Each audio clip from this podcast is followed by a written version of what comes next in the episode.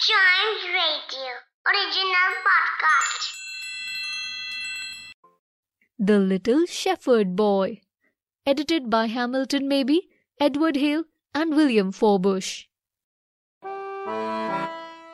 Once upon a time, there was a little shepherd boy who was famed far and wide for the wise answers which he gave to all questions.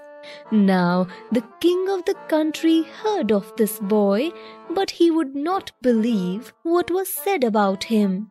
So the boy was ordered to come to court.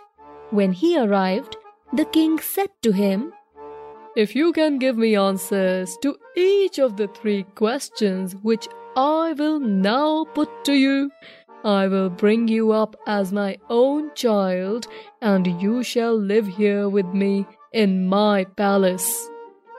What are these three questions? asked the boy.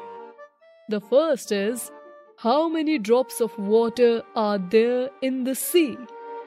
My lord king, replied the shepherd boy, let all the waters be stopped upon the earth, so that not one drop shall run into the sea before I count it, and then I will tell you how many drops there are in the sea.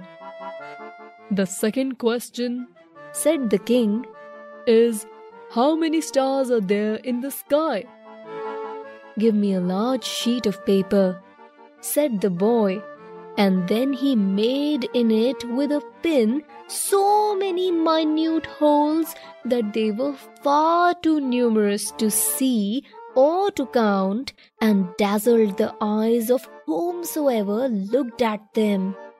This done, he said, So many stars are there in the sky as there are holes in this paper. Now count them. But nobody was able. Thereupon the king said, The third question is, How many seconds are there in eternity?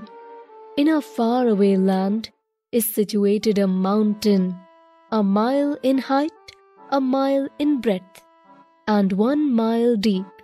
And there comes a bird once in every thousand years which rubs its beak against the hill, and when the whole shall be rubbed away, then will the first second of eternity be gone by.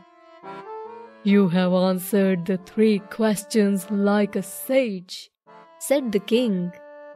And from now on, you shall live with me in my palace, and I will treat you as my own child.